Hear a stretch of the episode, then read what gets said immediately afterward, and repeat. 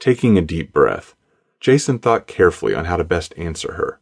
He didn't want to sound desperate or pathetic, but after the amount of wine he'd had, the words came out too quickly. I had been hurt many times in the past. I was engaged before. Did I tell you that? Lin shook her head. Her name was Quinn, and I thought she hung the moon. We fell in love and got engaged almost immediately because I just couldn't have imagined my life without her. That is until I found out that she was actually in love and sleeping with my best friend.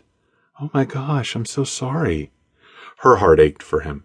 She could see the hurt in his eyes as he spoke. When I first confronted her on my suspicions, she denied all of it. She acted as if I were the worst person in the world for even thinking it. I felt so guilty about it that I flew home from China a day early to surprise her and make things right. That's when I found them together in my bed. She broke down and admitted everything. When I broke things off with her, she became outraged and told me that she was only marrying me for my money, that she had never loved me. Jason, Lin tried to find the words to say to make him feel better. She wanted desperately to fix the hurt inside of him. I'm so sorry. He sniffed hard and swallowed down the tears that threatened to show themselves at any moment. He couldn't allow Lin to see him so vulnerable. It's okay. It's a thing of the past now. Reaching across the table, Lin gently took his hand in her own and gave it a gentle squeeze.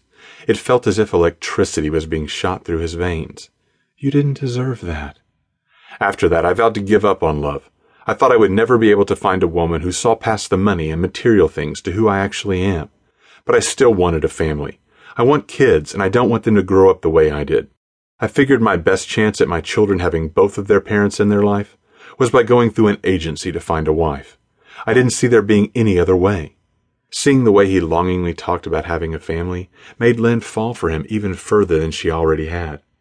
I see you for who you are, the money and material things. She said, gesturing towards the dress she was wearing. They don't matter to me. Not that I don't appreciate them. I just don't need them to be happy. You're very different. You're not like the women here. There's something about you that just draws me to you. Jason cursed himself for saying that out loud. He thought that had undoubtedly scared her away. I feel the same way about you. You have this soft side underneath, who you want people to see. You have a beautiful heart. Jason was thankful for Maria coming in at the moment that she did. She could feel things getting too serious too fast. If she hadn't walked in, there was no telling what he would have told her. Maria set a piece of cake in front of them and cleared their previous dishes.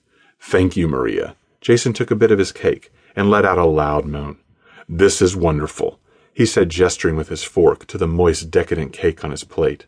Really? Lin asked with excitement. She quickly picked up her fork and took a bite for herself. Mmm.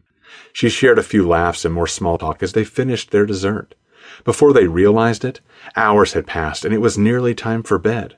Wow, Jason exhaled as he looked at his watch. Is it really already ten? I guess time passes quickly with good company. Clearing his throat, Jason stood and made his way into the front room. Well, good night. Thank you for another wonderful evening, and dinner was delicious. Thank you. Lin stepped into him and wrapped him in a slightly awkward hug.